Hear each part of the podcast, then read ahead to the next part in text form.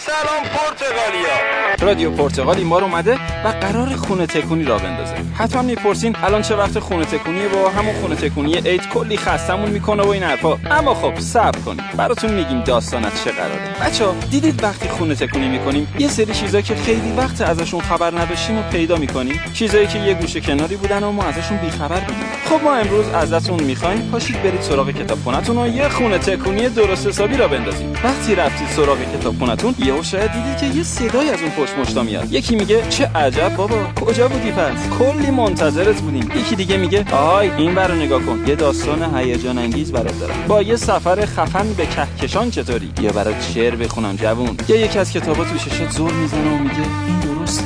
نه این درسته منه به این لاغری و بین این همه کتاب چاق و چله بذاری. خلاصه که صداها از هر طرف کتابخونه‌تون به گوش می‌رسه و کلی کارت دعوت از نوع کتابخونی براتون فرستاده میشه. بعد فقط کافیه که یکی از اون کتابا رو بردارین و مشغول خوندن بشین. یهو می‌بینین که یه در جادویی روبروتون باز میشه دری که شما رو به یه دنیای خفن و خارق العاده می‌بره. دنیایی که اونقدر بزرگه که هیچ هنوز تهش رو پیدا نکرد پس اصلا معطل نکنید. زودی برید سراغ کتابخونه‌تون و بدونید کلی کتاب قد و نیم قد اونجا منتظرتونن پرتغالیا امروز روز شما.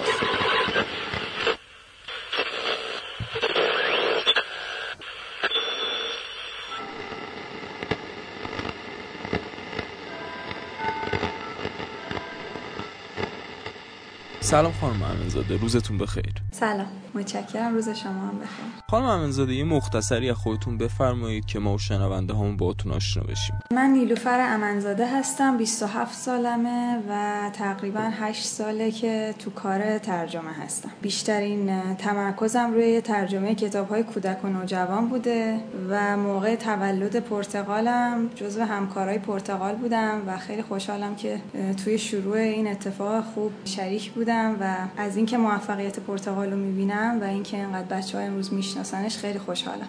تحصیلاتتون تو چه زمینه ای بوده؟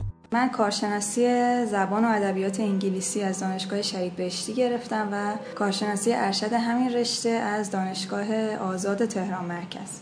شما علاوه بر اینکه مترجم کتاب پرتغال هستید و دستن در کار هستید توی تهیه کتاب ها مخاطب پرتغال هم هستید. بله من انقدر دوستای زیادی دارم در بین مترجم پرتغال و انقدر این دوستا به من لطف دارن که همیشه به من کتاباشون هدیه میدن و کتابایی هم بوده که به من تقدیم شده تو پرتغال و خیلی خوب برای من با ارزش تره و قطعا این کتابا رو می‌خونم با ترجمه دوستای عزیزم و همکارای عزیزم. شیطنت ها و کارهای کودکانتون.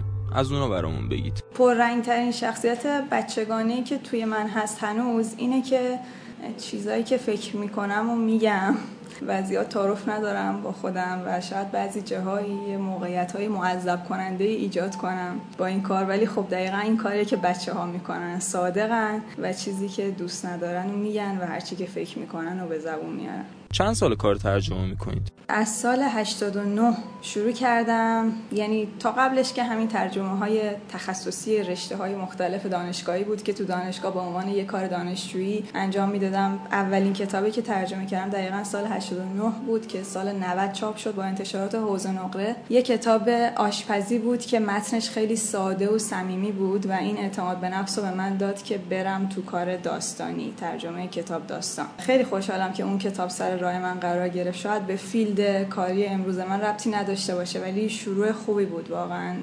متشکرم از کسی که به من اعتماد کرد مدیر عامل انتشارات حوزه نقره که من یه بچه 19 ساله بودم ولی به من اعتماد کردن و اجازه دادن که وارد این فیلد ترجمه بشم. کسی بخواد بیاد توی کار ترجمه کتاب کودک چه ویژگی های شخصیتی باید داشته باشه؟ آه شخصیتش. شخصیت کتابخون قبل از هر چیز. یعنی اینکه زبان انگلیسی یا هر زبان دیگه ای باید در حد پیشرفته باشه اون به کنار اون که مشخصه که باید اینطور باشه. ولی زبان فارسی باید فوق باشه به خاطر اینکه شما قرار یه چیزی رو خلق کنید. یه چیزی که وجود نداره رو به فارسی بنویسید. در نتیجه کتاب خوندن مهمترین چیز کتاب فارسی خوندن. و فکر می‌کنم اون شخص اگه تو زندگیش کتاب زیاد خونده باشه قطعا چند پله جلوتر از مترجمایی که کتاب خون نبودن و این کار رو شروع کردن. خودتون به چه ژانری از کتاب علاقه دارید؟ هم برای خوندن و هم برای ترجمه. من ژانر رئال رو دوست دارم. دقیقا مثل کتاب از تابستان تا تابستان. یه چیزی که راجع به زندگی روزمره است و اتفاقایی که هر روز برای ما میفته و مشکلاتی که هر روز داریم و با همونا شوخی می‌کنه و راجع به همونا به اون راه حل میده. من فکر می‌کنم خیلی کاربردی تر برای خود من جذاب تر اینجور کتابا. یه مقدار درباره کتاب از تابستان تا تابستان که برای پرتغال ترجمه کردید صحبت کنید. این کتاب یه کتاب نروژی در اصل زبان نروژی نوشته شده و من این ترجمه رو از روی ورژن انگلیسی یعنی ترجمه انگلیسیش انجام دادم. اینکه این کتاب برای من انقدر خواسته دقیقا دلیلش رو توی سوال قبل عرض کردم. توی هر فصل این کتاب ما با یه مسئله مواجه میشیم که بچه های ما واقعا باید یاد بگیرن که با این مسائل چجوری مواجه بشن و چجوری حلش کنن و ازش بگذرن و مرحله بعدی برن. این برای من خیلی جالبه.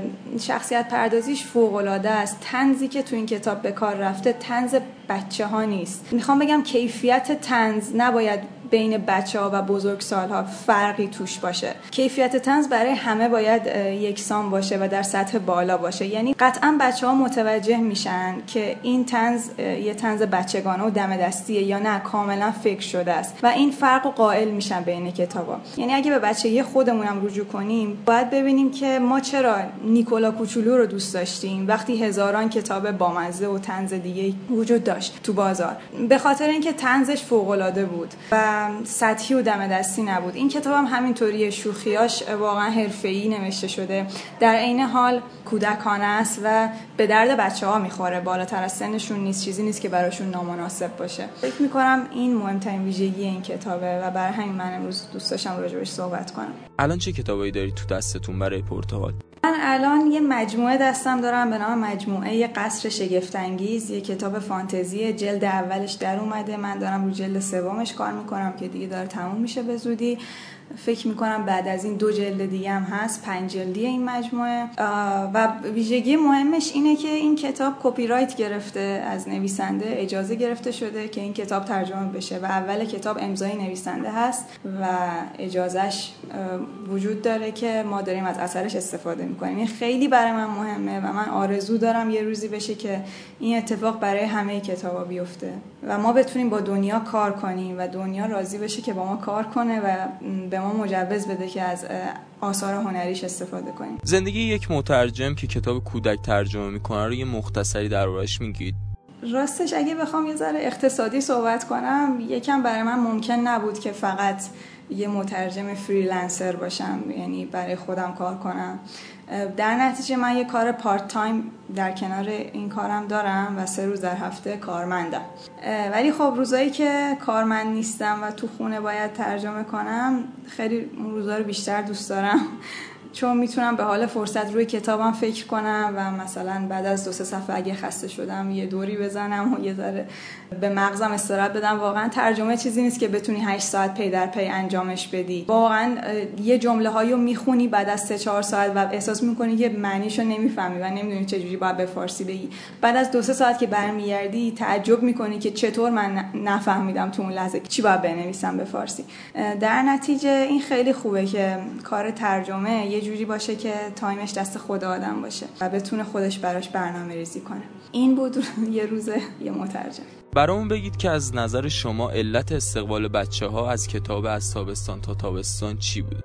ببینید من تو کتابایی که ترجمه می‌کنم واقعا تفاوت نویسنده ها رو با هم احساس می‌کنم و من احساس کنم این نویسنده واقعا کارشو بلده و حرفه‌ایه. شخصیت پردازی فوقالعاده است تو این کتاب و تک تک شخصیت ها رو شما بهشون علاقه مند میشین و دلتون می‌خواد ماجراشون رو دنبال کنین ببینید چه بلایی سرشون میاد.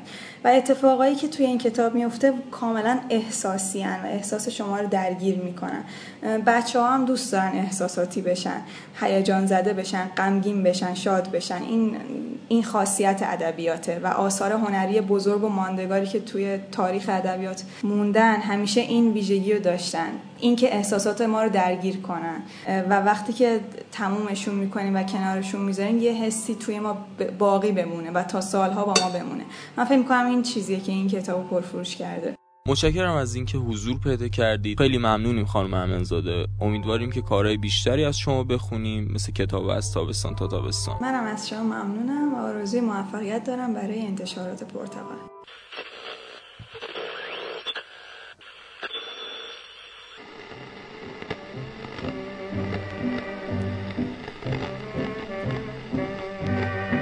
یکی بود یکی نبود. 96 سال پیش توی یکی از روستاهای خرمشاه استان یزد پسری به دنیا اومد به اسم مهدی. زندگی اون زمونا سخت بود و مهدی توی 8 سالگی با پدرش سر زمین کار می‌کردن. بعدتر که بزرگتر شد بنایی می‌کرد. اما تو سن 20 سالگیش تونست توی کارگاه جوراب بافی مشغول به کار بشه. یه روز صاحب کارگاه تصمیم گرفت دومین کتاب فروشی یزد رو تأسیس کنه و مهدی رو برای کار توی اون کتاب فروشی انتخاب کرد. دقیقا اینجا بود که زندگی پسر قصه ما از این رو به اون رو شد و اونقدر با این قطار پیش رفت و پیش رفت تا توی 35 سالگی تونست پر تیراژ ترین کتاب ادبیات کودکان و جوان رو بنویسه. تازه به خاطر این کتاب برنده جایزه سازمان جهانی یونسکو هم شد. اسم این کتاب قصه های خوب برای بچه های خوب بود و اسم پسر قصه ما که تبدیل به مردی بزرگ شد مهدی آزرگزدی بود.